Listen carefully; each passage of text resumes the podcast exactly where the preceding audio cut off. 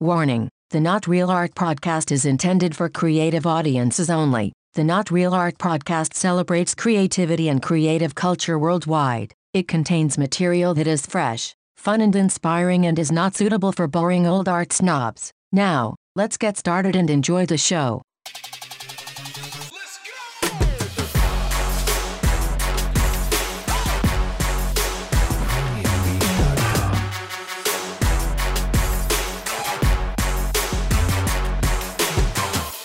Greetings and salutations, my creative brothers and sisters. Welcome to the Not Real Art podcast, where we celebrate creative culture and the artists who make it. I'm your host, Erin Yoshi. For the month of March, International Women's Month, I'm doing a podcast takeover to uplift women's voices in the arts. In an effort to create the world we want to see and bring equality to the art world, I've kindly asked Man One and Sourdough to step aside this month and allow for myself, a woman of color, to take the reins. To their loyal fans, don't worry, they will return after a month long sabbatical, refreshed and ready to go. And don't forget to like, subscribe, and comment on this episode to support our work. Now let's jump to it. A little about me I go by Yoshi. I'm a creative strategist who paints murals.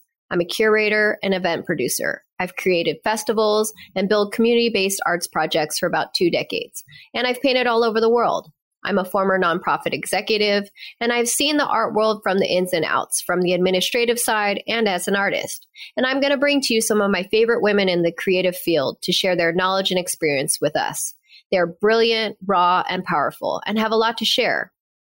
Also, if you're in Los Angeles for the month of March 2021, I'm unveiling The Land of We, a solo exhibition unlike any others. It's a COVID safe billboard exhibition, which will be showcased across Los Angeles. To find out more information and to download the map, go to www.erinyoshi.com. In today's episode, we have Favianna Rodriguez. Favi is the co founder and president of the Center for Cultural Power, a national organization igniting change at the intersection of arts, culture, and social justice. She is an award winning artist, cultural strategist, and social movement leader who partners with national organizations and progressive advocacy groups to design effective cultural campaigns. In addition, she is an art printmaker behind the Migration is Beautiful art and narrative project. Favianna embodies the perspective of a first generation American Latinx artist with Afro Peruvian roots. She grew up in the working class Oakland, California during the birth of the internet and in the midst of the era of anti immigrant hate and the war on drugs. Her art and praxis address migration, economic inequity, gender justice, and climate change. We also have Anne Martin. Anne owns and operates an environmentally sustainable company specializing in contemporary art and state of the art, ecologically friendly prints, Sugar Press. With over 20 years' experience in galleries, curating, publishing for artists, her refined aesthetic and knowledge helps individuals and companies assemble a contemporary, sustainable, and archival art collection. She has strong ties in the contemporary arts community. She offers a unique partnership for artists and companies for promoting charitable activities. She features high quality, state of the art, sustainable prints. Without further ado, let's get into the episode. So we're very excited today to have the amazing Favianna Rodriguez. She's the uh, co-founder and president of the Center for Cultural Power. She's also an amazing visual artist. We also are here with Anne Martin, who's the owner of Sugar Press, but Anne is also an event producer, a curator, an all-around powerhouse in the arts here in Los Angeles. So I'm super excited to welcome them to the Not Real Art podcast. So Favi, I'd love to kick it off by just asking you some questions. I feel like you totally break the mold for artists, for entrepreneur. And I wonder, your art has a beautiful social justice undertone and messaging in it. It's actually very clear in your work. And was it always that way, or did you used to do art that was different before? Since I was a kid, art for me has been a way to express myself and also to really delve into my imagination. I was growing up in Oakland, California during the 80s and 90s, and I was witnessing firsthand the impacts of the war on drugs. The government was putting crack and cocaine in our communities. Uh, Oakland was one of most one of the most dangerous places to live in, and uh, that was the kind of conditions that I was witnessing, together with gang violence and pollution, and just like the intersection of um, inequality and oppression. And so to me, my art has always been a way for me to tell the story, both of what I'm witnessing and how I'm coping with it. And so even as a kid, you know, when I was 11 years old and it was clear that I loved to draw, my mom hired a chola who lived down the street from me to teach me how to draw. And what I learned how to draw was smile now, cry later, um, faces and Cadillacs and tigers. And so for me, I view art as the way we express ourselves. And I think that because I do art about my community, that often it can be viewed as political art or feminist art. But in reality, art is always an expression of a lived experience. It's just that we've been taught to center the experience of white European male artists. But in reality, art is all expression. And so I, I think really for me, social justice has been such a theme because social justice offered me a way to change my conditions. I lost a lot of friends and peers to drugs, incarceration, teen pregnancy. And so art for me was my way out because it was the one thing that I did instead of cutting school, instead of going to drink or to um, get high.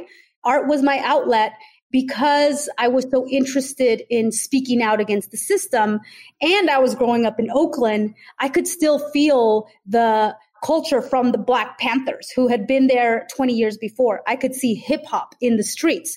I could see the graffiti by TDK when they were making murals that said tax dollars kill, right? And all that influenced me. And I also, uh, working with the muralists, with the Chicana muralist Xochitl Guerrero, who painted a lot of the murals on Fruitvale, she taught me about how art could be a way for us to honor and celebrate our history. And that's when I re- learned how to paint like Aztec imagery and Frida Kahlo and Cesar Chavez and, and really own that I was a part of a long tradition of painters who would use murals to communicate our, our pride and our struggles.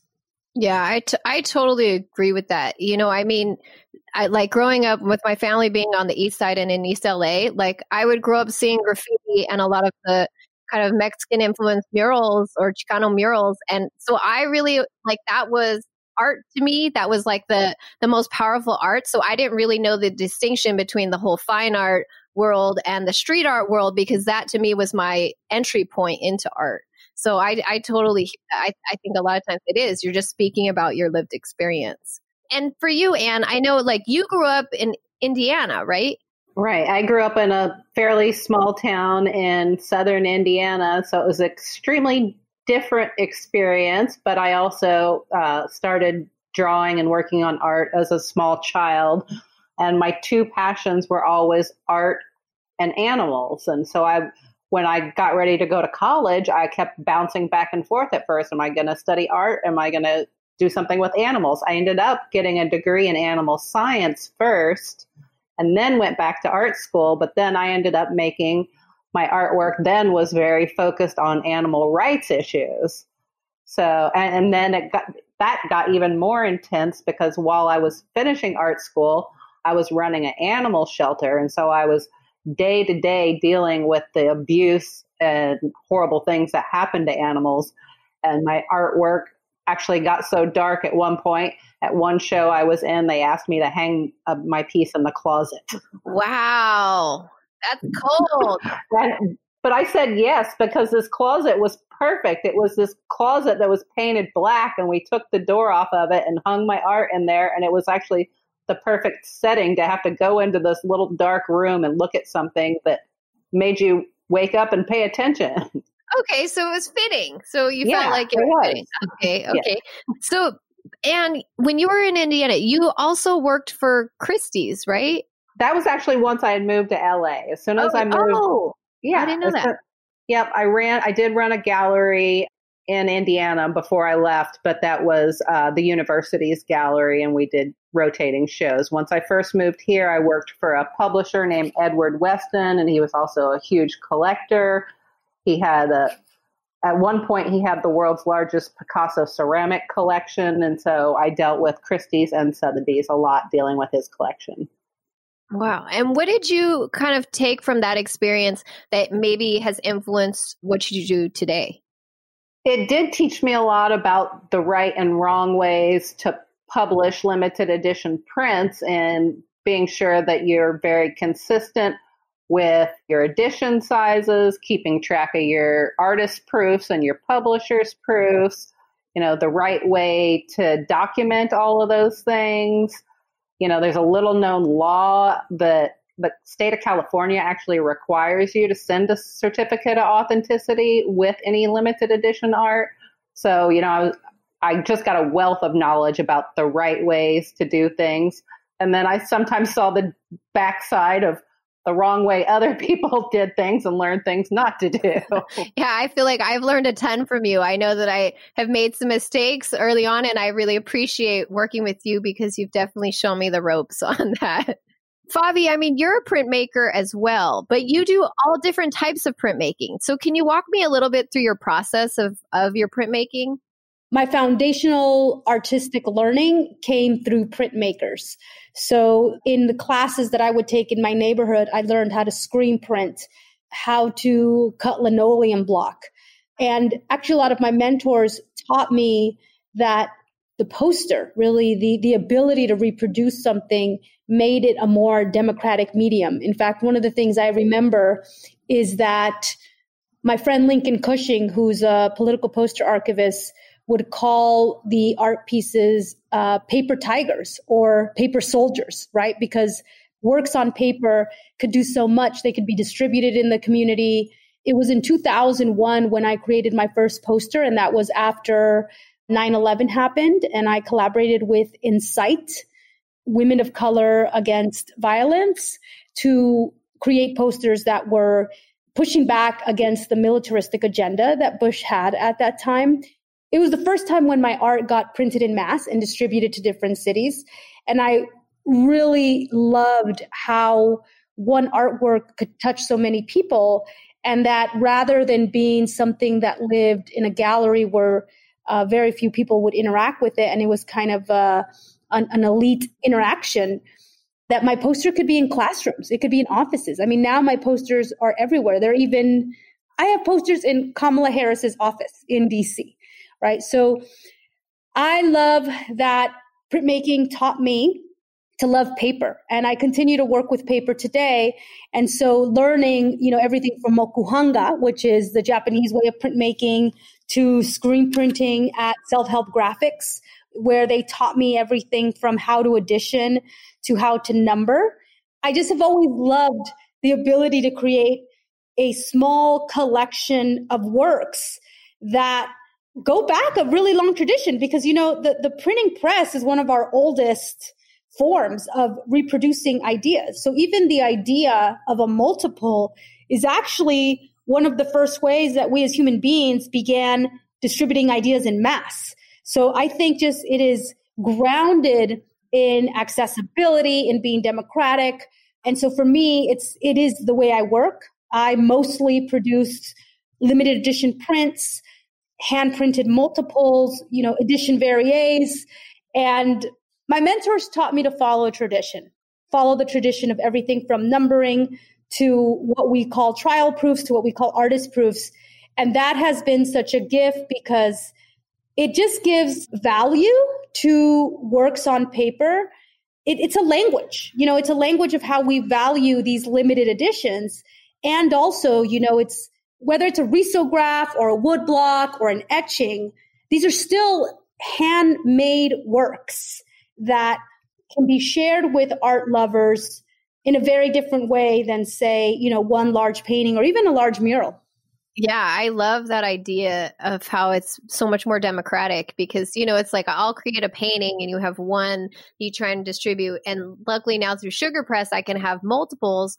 But, you know, I mean, it's just really powerful what you're saying. You like, you've gone into it with that intention from the start. And I really love that idea.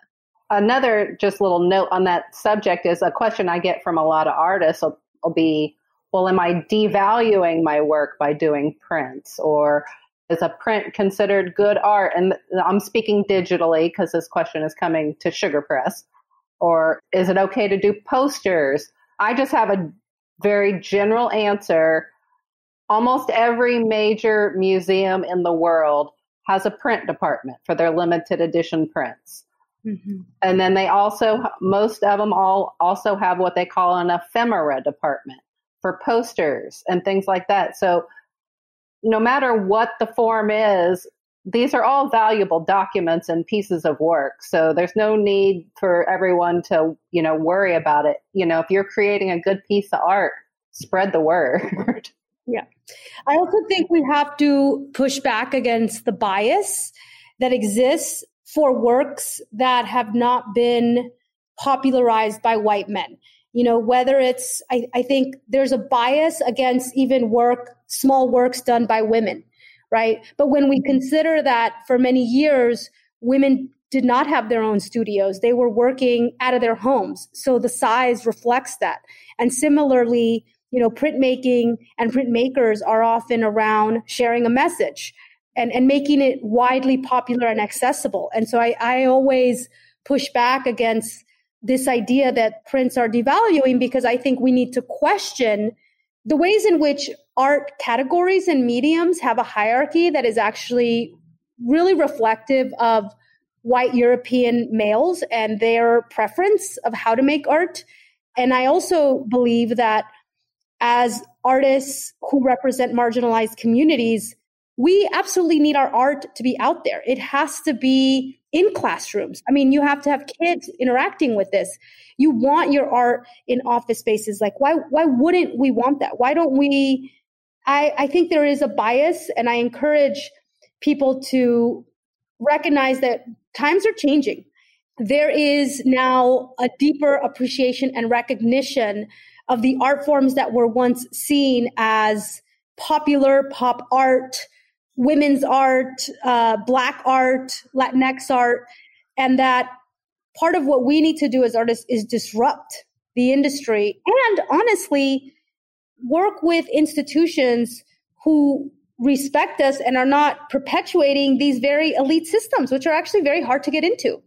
Yeah, absolutely. You know, that really makes me think about there's a quote or a statistic that says works by women artists make up only 3 to 5% of major permanent collections in the US and Europe. I mean, when you think about 3 to 5% of a permanent collection, that leaves so little space for people to sell these beautiful originals or this powerful work that speaks to different stories that are diverse of of various communities. You know, it, it, doesn't leave us space to be able to have our work be accessible into these uh, white box institutions. So I think that it's a really powerful thing to think of uh, printmaking as a way of disrupting the industry. So yeah, thank you for sharing that. Uh, absolutely, and it is more democratic in being able to reach you know more people because there's obviously a bias too or an issue with economic class and you know not everyone can afford to buy an original that costs you know several thousand dollars. Why wouldn't you want your work to be able to speak to and live with people that can only afford a $50 or $100 poster yeah, I mean, I think that's the most important thing. You know, at least I've thought of it a lot with I want things that are accessible so the people that are around me can purchase them, that the people around me can enjoy them, and it can be speaking to my communities, you know, that they are able to buy stuff. So I really love the power of, of printmaking for that reason. Um, and now you represent like a hundred artists with Sugar Press, is that right? Yeah, we do now. We're just reached the I think 102. wow, 102. Okay. Yes. So out of your 102, I'm sure that you've, you know, you you can witness the variation of people who've done this successfully and people who are struggling a little bit more. Are there things that you have like takeaways, the people that are doing it right? What are some of the things that they're doing versus folks that are maybe just kind of getting it ramped up? It really is a lot to do with just building your own brand. Sugar Press has built its own brand, but when we represent 100 plus artists, we when we add someone new, we never know how our audience is going to respond to that person.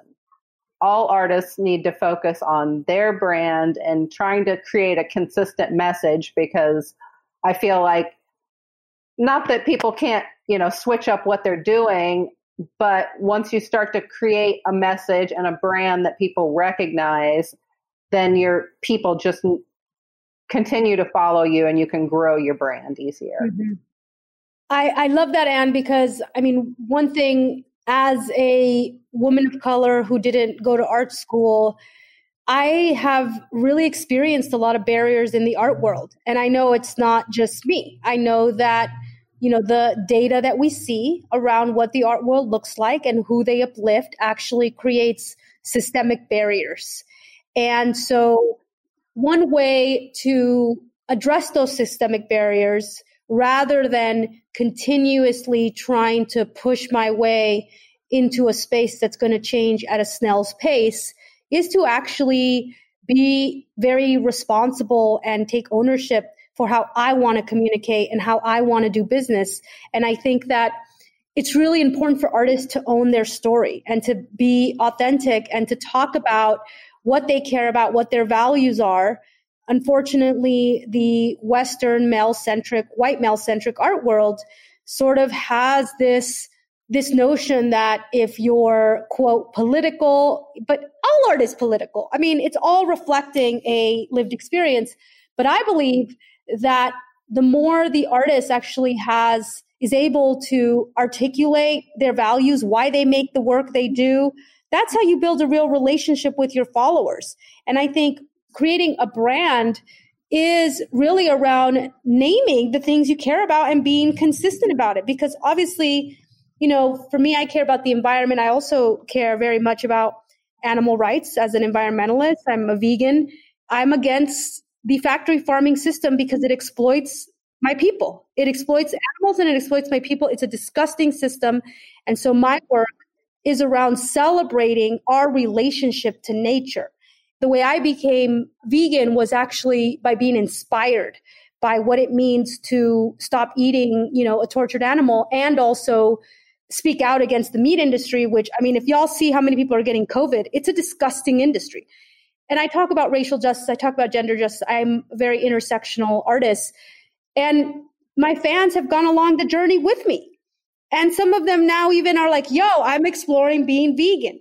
And that's actually, I feel like the power of us as artists and in creating your brand is that as artists, people are watching you. We can influence people beyond what we make.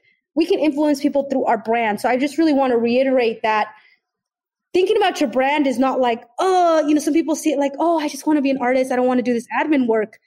But it's actually about taking control of your narrative in a world that wants to silence you. And actually, you will not get your narrative out there unless you begin to kind of form your own pathway. Absolutely. I agree with all that so much. Um, I mean, and that's part of what inspired me to start Sugar Press. You know, I had gone from a gallery in Beverly Hills, then to a director of a gallery in Bergamot Station, and at Bergamot, back this is back when it used to be really big before they tore half of it down. I was sitting in one of the directors' meetings one day and I was looking around at all the people around me, and it was all white people. And but then the gallery owners were all men and the gallery directors were almost all women. So we're all working for these men and they're the ones who are really making the money. We just had jobs. and I was just like, yeah, it's time for me to do my own thing and be able to, you know, do what I care about. So then, and then finding eco friendly papers, I was just like, this is it. yeah, tell us a little bit more about that, your eco friendly papers and kind of the ethics behind Sugar Press. When I got fed up with, you know, just sitting behind a desk and being the blonde white girl behind the desk. I knew I wanted to do something on my own and I was, you know, bouncing around different ideas and then I heard about this sugar paper that is made from the byproduct of, you know, the sugar cane, the leftover stalks turned into paper. I was just like, that's it. 5 minutes later I said the words sugar press. and and there it was and but then come to find out there are there are several other eco-friendly papers there's also bamboo papers kozo the japanese really have dominated the industry in making the eco-friendly papers. They they do great papers, and actually, the Kozo has become one of my favorite papers, just because Kozo is the bark of a mulberry tree. Mulberry trees naturally shed their bark, so it encourages them to grow trees, and then they just harvest the bark that falls off. So it's it's an amazing paper. yeah, I love how sustainable that is. That's so wonderful. As an environmentalist, I've been thinking about a culture of waste and toxicity that is actually very embedded in the arts uh, that I've recently really called into question because I fight like hell against the fossil fuel industry. And so much of the materials that we're using are oil based. I faced even from my peers a lot of resistance to use water based because of this idea that it doesn't look the same. And recently, I've been reading a book called Braiding Sweetgrass by Robin Wall Kimmerer. And she talks about the importance of us, especially those of us who want to be realigned with nature, to really understand the cost of what we're working with. And that when we're working with paper, this was a tree. And if we're going to respect the tree and we talk about respecting nature, we have to have an ecological lens on the things that we're using. And this is another reason, actually, why paper to me is so important, having a paper based practice, because I can recycle, I can really be intentional. I mean, some of the organic papers that I use, I can compost lately I've been really examining how we do not have a culture of an ecological view as artists, especially, you know, artists as a pe- person of color, environmental devastation is disproportionately affecting my community, communities of color, right? The, these trees that are being knocked out for paper and supplies are often in indigenous communities. So I think I really encourage artists to examine their materials and to I love, you know, what you're doing and because it actually really allows for artists to be values aligned in how they produce, especially given that, you know, it's it is a, a, a reproduction, right? So you there is going to be volume but the fact that there's thoughtfulness in what the material is i mean that's a whole story and I think clients really appreciate that. Yeah. And we've just launched, launched our zero waste initiative because when you're printing digitally, you know, the paper only comes in certain sizes and sometimes the art doesn't really fit that size. So we'll end up with an extra, you know, six inches that of paper that's going to be wasted. Well, we've started now doing little mini prints that we can get in there and make sure we don't waste that six inches of paper.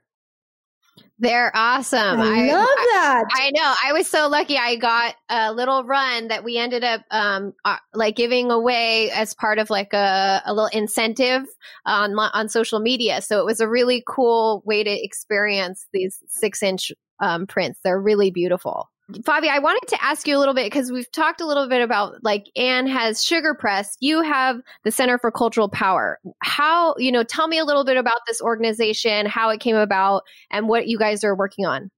Yes. So I run an organization that is around training and supporting artists involved in social justice. And some of the key areas we work with are in gender justice, racial justice, climate justice, and uh, immigrant rights. And I think, you know, similar to Anne, is that I just, I got tired of working in environments that were very male and that had a really kind of domination culture and a culture of unaccountability uh, that early on, since I was young, I mean, I, w- I would w- watch my mom, who was an entrepreneur, and I decided to launch my own business in the year 2000. So the Center for Cultural Power is like my fifth, I would say, startup. And I'm never going back to working for someone who is not aligned with me because our labor matters. Like our labor is so important. And when we can build institutions that have a real benefit to people and that are actually grounded in real values, I think that's what's needed. I think the old institutions in service of profit is why our world is being destroyed. Like profit is not it's not about profit. it's because it actually doesn't cost less. It costs more. The cost of how everything from fossil fuels to plastic is actually significant. So I wanted to create a place for artists like myself because I was, I felt very alone for many years. I felt that I live in Oakland. I had to go to LA to find a community of artists. The opportunities were so few and far beyond. And I wanted I wanted community. I wanted a place that could actually say, hey, you care about racial justice. I have some projects for you. I have a fellowship you can be a part of. And also, as an artist, I believe artists need to get paid. I think that we live in a culture of artist exploitation. It is so bad, so bad because the Western notions of artists have made us believe that we're going to get discovered and so it's very, it's not in our culture to organize with each other. We don't have artist unions in, in other countries. We have no entitlements. We have no safety net. And that is a recipe for disaster, especially if you're coming from a marginalized community. So for me, it was about creating an organization that could help artists through their trajectory, right? And to give them opportunities, get them paid, increase their visibility, but also increase their confidence and reminding them that there is another way. I think artists get very frustrated, and especially now when we're looking at, you know, at least two thirds of artists' unemployment. These institutions, where are they? Where are they now when we need real economic relief? I mean, it's such a shame to me that in the richest country in the world, you have, it's so hard for these artists to get relief. And I'm really hoping that this leads to more social impact organizations and businesses. And, you know, in addition to having my nonprofit, I also have my own studio business. And that I could say, I think the, the awesome thing about having your own business, because as an artist, all artists should create their own business.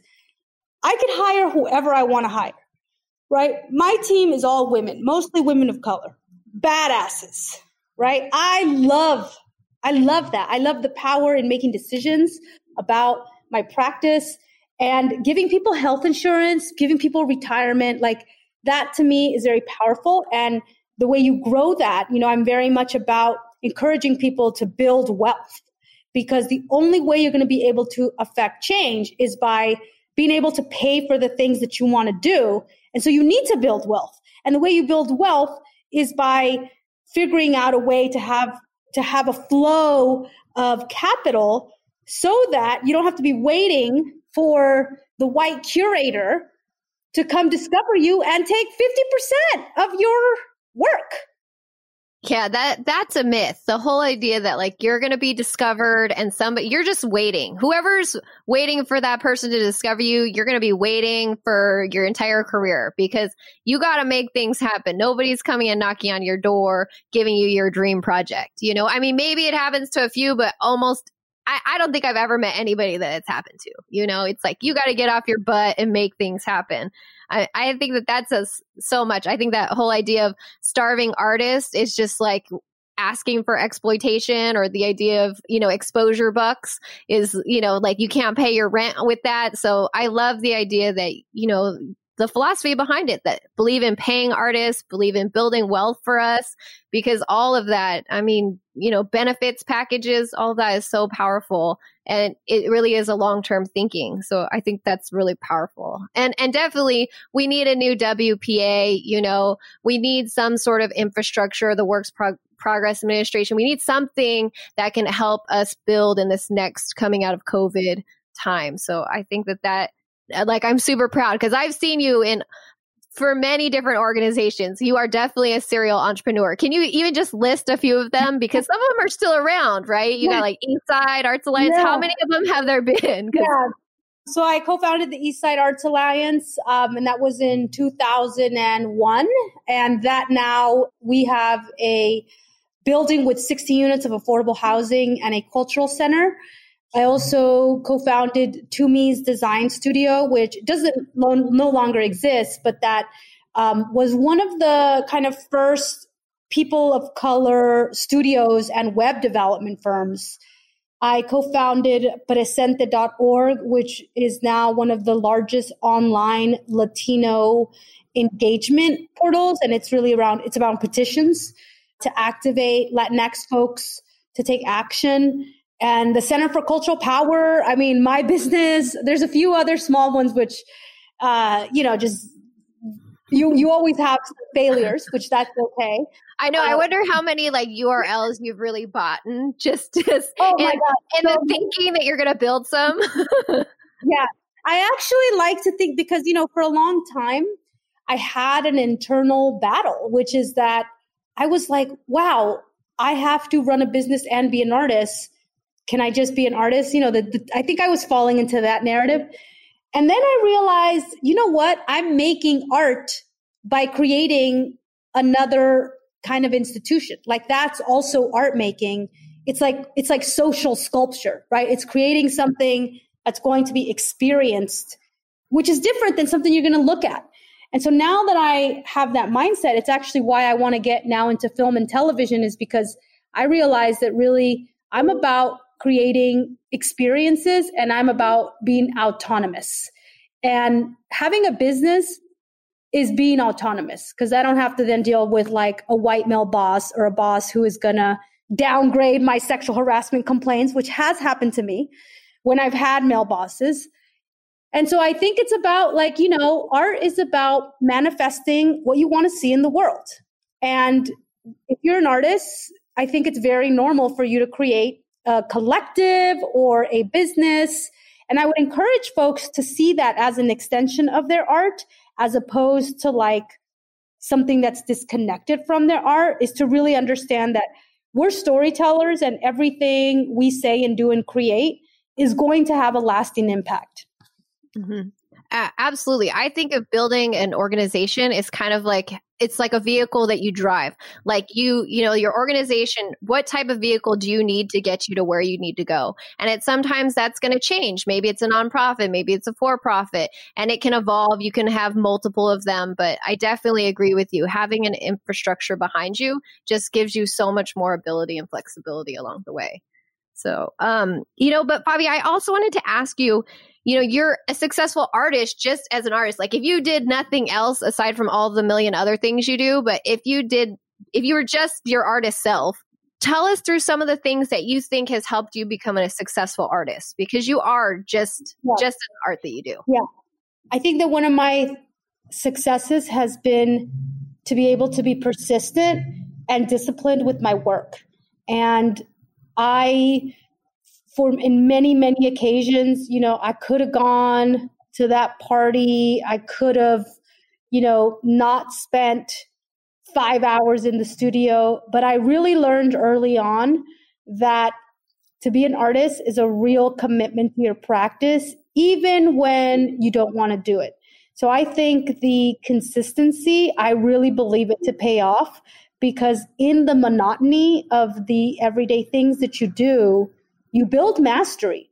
The other thing that has is that I really lead with my imagination and I I am not bounded by what people think is politically feasible or economically feasible, right? And so in many occasions when for example, I've been pitching a project, I really think about the big big idea, right? So to me, a big idea is I want to make stories about abortion that are positive, right? I want to create content and art that is about consent.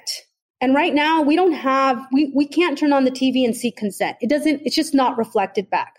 But that doesn't mean that I can't dream big. And when I lead with a big idea, it allows me to be imaginative. And I think that so much about what limits us sometimes is that is that the dominant forces will say no because they don't want to release their power. But when you're able to say, hey, what does it look like for in 10 years to have the major museums change their collections, right? To have gender equity. If we're not rolling like that, I think it's just we we are allowing for the dominant culture to set the tone of the conversation. And so in many ways I have challenged people I have, when I've collaborated with art institutions, I've said, hey, not only can I show my work, I could lead a workshop. You know, I can work with a local organization and we can have an engagement with local immigrant youth. And then I'll be like, and who's on your board? Right? What are you doing? Why is your board all white? Have you guys taken anti racism workshops? If not, why not? Should I target y'all with a petition? Maybe I should. And then before you know it, before you know it, they're, they have a racial equity program. They get with the program real quick. So I just think that we, we can't settle for the crumbs anymore because the the what's in front of us is too significant. You know, we we know from environmentalists that we have about 10 years and maybe now less to dramatically change how we're using energy and that means we need to tackle capitalism and patriarchy. So I just have always been very bold and trying to find a way and actually my organizer mentors taught me that. They were like there is always a way but you have to be able to to to be courageous to name it and to find the pathway through it's led to a lot of success because you know it means that we we might start in a but then little by little i propose more and more. And before you know it you know we're at e and then we just keep going. That's one thing. And then the second thing well that's that's actually not one thing. That's many things. But and then i think just being your own advocate and really celebrating yourself. So I celebrate my wins. I, you know, I, when I get a gig, I talk about all the uh, time that I have spent on it, that I'm proud of myself, what this means to me. And in celebrating myself, I create a culture for other people to also celebrate themselves. And I think that, uh, especially as uh, cisgender women, we are taught from the moment we're young to be very small and not take up space. And the problem is that in a culture that constantly tries to invisibilize you or make you just about, you know, how cute you are or how you look, you got to actually be confronting. You got to be offsetting that by celebrating yourself, talking about what you do, so I've become more and more vocal about my values, but also how I'm changing, how I'm transforming. That also means speaking out about my abortions. It means sharing my story of when I was in an abusive relationship. It means sharing my journey when my father died, my veganism journey, right? I just have learned to that storytelling is so, so important. And that when you tell a story, you're also allowing for folks to have a kind of a, a, close, intimate relationship with you because the power of stories, like we know, it is the power of art. Remember, we're human beings. We've been telling stories since the beginning of time. We do it through our images on the walls, we do it through all that.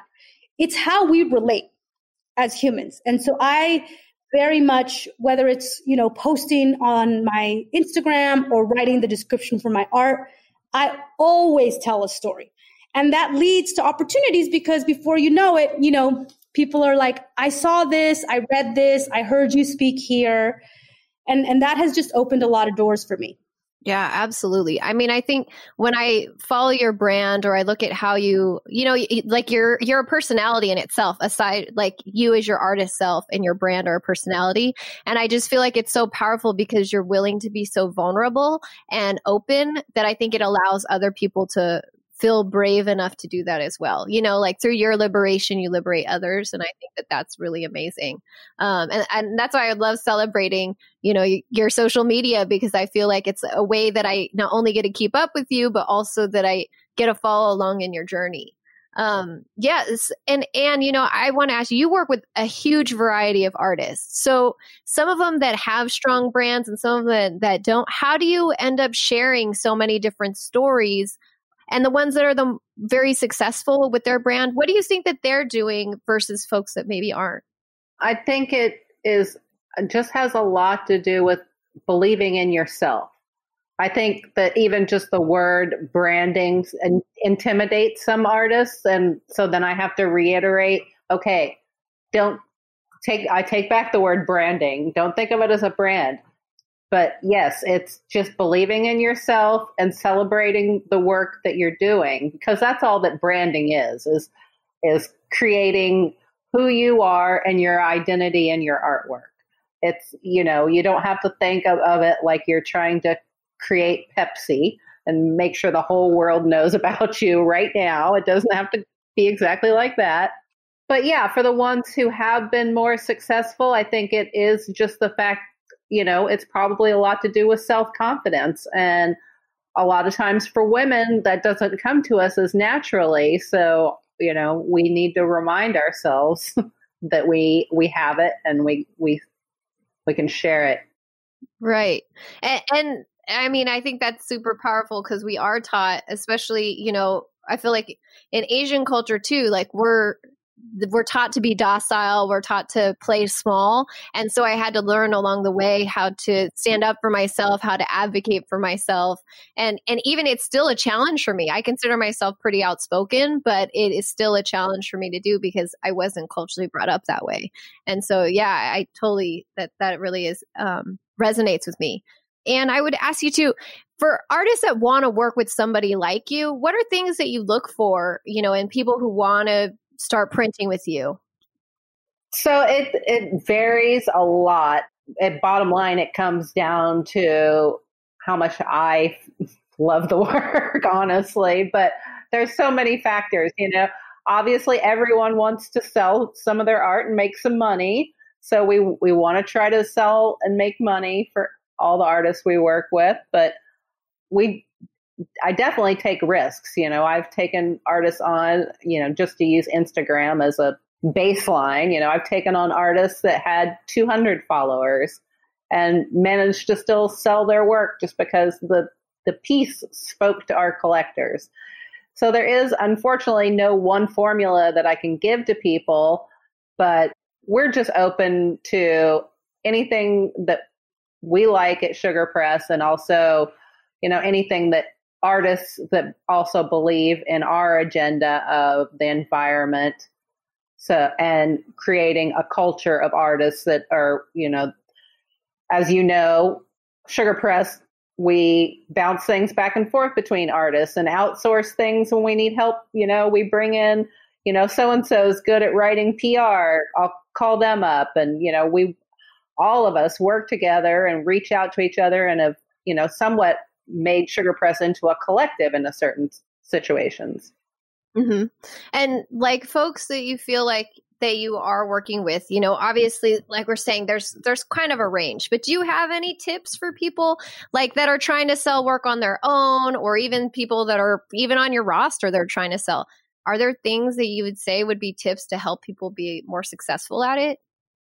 Always making sure any images that you share that you're sharing high quality images. That's that is obviously the one key. And i see lots of artists who aren't able to take a good photo of their art and that's got to be the one just killer. I mean if you got to you got to show people a good picture you got a good painting we need a good picture of it. I'm totally guilty of that. I know you sent back some of my images. You're like, stop your phone, okay? Get a camera and shoot it in good light. Well, actually, if you have one of the new iPhones now, you're all you're in good shape because those cameras are great. I was like, oh gosh, you were totally speaking to me on that. I think one of the most important lessons I learned was to document my art like real good photography because here's the thing. I mean, I've now been making art for 20 years and there have been many occasions where I sold out work and I did not had not adequately photographed it or I just hadn't photographed it for high res reproduction.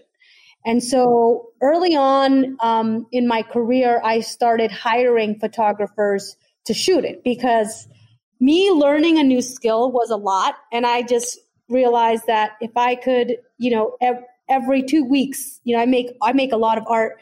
I just take a bundle and it is such a great process because not only then do I have a record, a high res record of something I made. Remember that when you are gone from this planet, your art will still be here. And you need those high res photos. You need a record of what you have made because it is the documentation of your life's work. And so now, you know, I have a record. I'm able to put it on my website. I'm able to put it on IG. I'm quickly able to put it on my online store. And I'm able to reproduce it. right? It's just so, so important. And I would say if there's anything you may want to invest in, it's in good photography, high res photography of your work as soon as you finalize it. Yeah, totally. You know, I'm lucky enough that I took one of Fabi's workshops and she shared with us her archive, which I got to say, I've never seen one like it. It's amazing, you know, because not only do you know where like every piece is at any point in time that you have out, who bought it, where it's sold, you know, is it documented, is it not, the status of the piece. Like it blew my mind and it actually helped me create my archive. So I'm super thankful to you because I feel like your structure is something that ne- like I feel like you know that is one of the powerful art forms that you have is like the the all the sort of backgrounds administrative things that you do that like uh, really add to I feel like your success, which is so admirable for me. Um, you know, and, and I guess in that too, Favi, you're super successful at selling your work, you know, so you have things like an archive. Are there other things that you do that you feel like really help you? Because I've actually gotten to see some of the steps you do with like your social media and stuff like that. Do you think you could share some of that? I think that it's very important to have systems, right? To, to be in a regular practice of all the different steps that your artwork goes through. So as a printmaker, I go through a curation phase of my prints where I sign them, I edition them, I send them to get photographed, I write a description about them, I title them, um, and I input them into my spreadsheet. Uh, and that spreadsheet includes everything from size to who helped me print it, to the medium, to the paper, so that I have a very uh, robust record keeping. The other thing is that I think systems also means for your social media. So because I spent the time writing a little description for my art, I can now use that easily in social media. I could say, hey, check out this new body of work, you know, pop in the description I did. I have my JPEGs ready to go because I got it photographed. And so I also uh, spend a lot of time in thinking about how do I want to deliver my content to my audience? What do I want to say?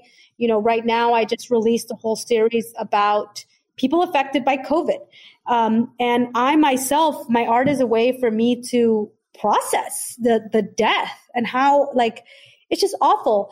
And so I always try to stay engaged in the news and and just so that the stuff I'm talking about is relevant because people not only you know want to look at art, but if your art is connected to what's happening in the times, I mean, this is what Nina Simone said. We are we we help people process and understand uh, what's happening. So systems around posting, I look at my insights.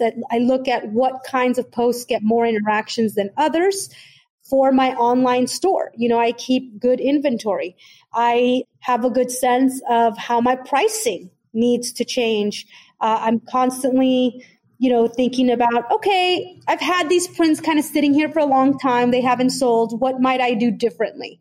You know, do I talk about them differently? Maybe it, it's unbelievable, but I had no idea that if I'm holding a print and I show my face on Instagram, that makes it sell way faster than if I'm if I just show the print itself. It's fascinating. I'm sure you have figured that out, and as you just hold it, the moment you have any kind of human element on it, it is. It's it's like it, it, it's it's a game changer. And descriptions as well. We start tracking descriptions, and while I believe most people on Instagram don't read. The people who that piece catches their attention, then they do read, and the description can help lead to a purchase.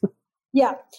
So there's, um, I have strategies for um, communications, right, which includes also my email, right? How am I communicating to my email list, to my Instagram, to my Facebook? Those Facebook has a very different audience than IG. I have processes around how the the prints move in my studio, even where I put them. Because I gotta tell you, sometimes I've sold stuff and I'm like, where the heck is that at? So I realized that I need to have organization in the physical as much as online. And then third, I would say on my production, I have a very like I keep a production calendar. Um, with my team, we always have critiques once a week, and they tell me, give me feedback And, you know, production is like a whole, it's like, okay, what am I feeling today? So I've been really feeling, you know, there's there's a whole like vegan pop-ups are all over Oakland right now. And I've been really about vegan tacos, right? And so I'm like, yo, I'm really about food right now because so many people are learning to cook in the pandemic. So I'm like, I want to make art around my favorite foods, right? Tamales, ramen. And so I'm, that's what I'm working on now. And so I keep like, I keep like a bank of ideas and then I just experiment. But all that requires documentation, right? It requires conversation because I don't produce on my own. I have a team that helps me. So then we know, okay, you know, we need to order the paper. We need to allocate a few days to carve this lino. We need to do a test print. We need to approve the colors. So that that's just I, I encourage people to even do something as simple as a spreadsheet around, you know, design, feedback, production, you know, final curation and documentation, and then launch. It's like when you develop a rhythm like that, you can juggle, you know, uh, for me, I'm juggling at any given week like 10 or 20 new works. But because they're prints, they're different designs, of course, but it's still like they, they have like a rhythm. You know, like last year, a lot of my prints were about pan- the pandemic, the economic crisis. And now I have a lot of prints about winning because we won the election. Obviously, I might have to do some work around being an anti racist, right? Racial justice, because we got to remind Americans that we cannot allow for white supremacy to rise in the way it is.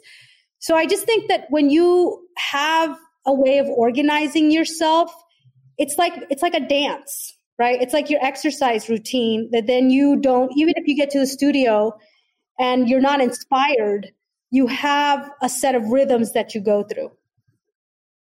So all our social media handles are all the same. It's at Sugarpress Art, and the website is sugarpressart.com.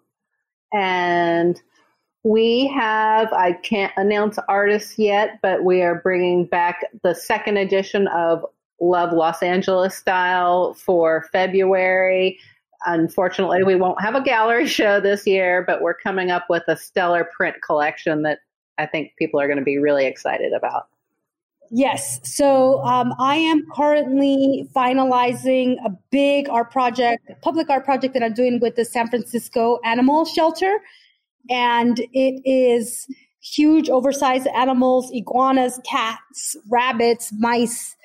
And some of them are on wood, some of them are on glass. And so I'll be working through that for the next few months. And I'm also working on art that is about grieving. I think that we're going to be experiencing some collective trauma. The number of death and how we're not able to be with our loved ones is just devastating. I really want to create ways for people to hold that pain and maybe to create through it. So that's something else I've been focused on. And soon I'll be releasing a downloadable coloring book uh, that's about visualizing the future that we want, right? Because I think it's not enough to say we don't want these white supremacists running our country. We need to also talk about what we do want. We want a future in which all children are safe and they can thrive, right? And especially when you're working with kids, you know, kids don't necessarily understand the the complexity of the political system and they actually don't have the ability to vote. So how can we ground them in a vision for the future which they are going to be able to create and so I've been kind of geeking out on the coloring book thing. I think that right now, as people are doing remote schooling, they need more tools. So I would encourage a lot of artists actually that this is the time to create things for parents, families, teachers, just get it out there because I, I think there's a tremendous need for art based activities uh, that, that help us hold the complexity of the times. Absolutely. Absolutely. That's so powerful. I'm working on a piece about grieving right now too and I I you know, I totally agree. It's really the time we need a way to process through what everybody's feeling right now and a way to collectively heal. So I think those are beautiful examples. I'm always so blown away with both you guys and everything that you do. I love both of you. I'm so thankful that you came on today. Thank you so much for letting me pick your brains. I had more questions, but I will always call you guys and ask you and pick your brains at another date. So thank you guys so much for your time. Thank you for thank being you. here on the Not Real. Art podcast. I love you guys and talk to you again soon. Yes. Yes. Thank you so much. Thank you. Bye. Bye. Hey there. Thanks for tuning in. Please be sure to like this episode, write a review, and share with your friends on social. And if you haven't already done so, please press the subscribe button and follow us on Instagram at Not Real Art World. If you're an artist, be sure to apply for our 2021 artist grant at notrealart.com. Sourdough out. Thank you.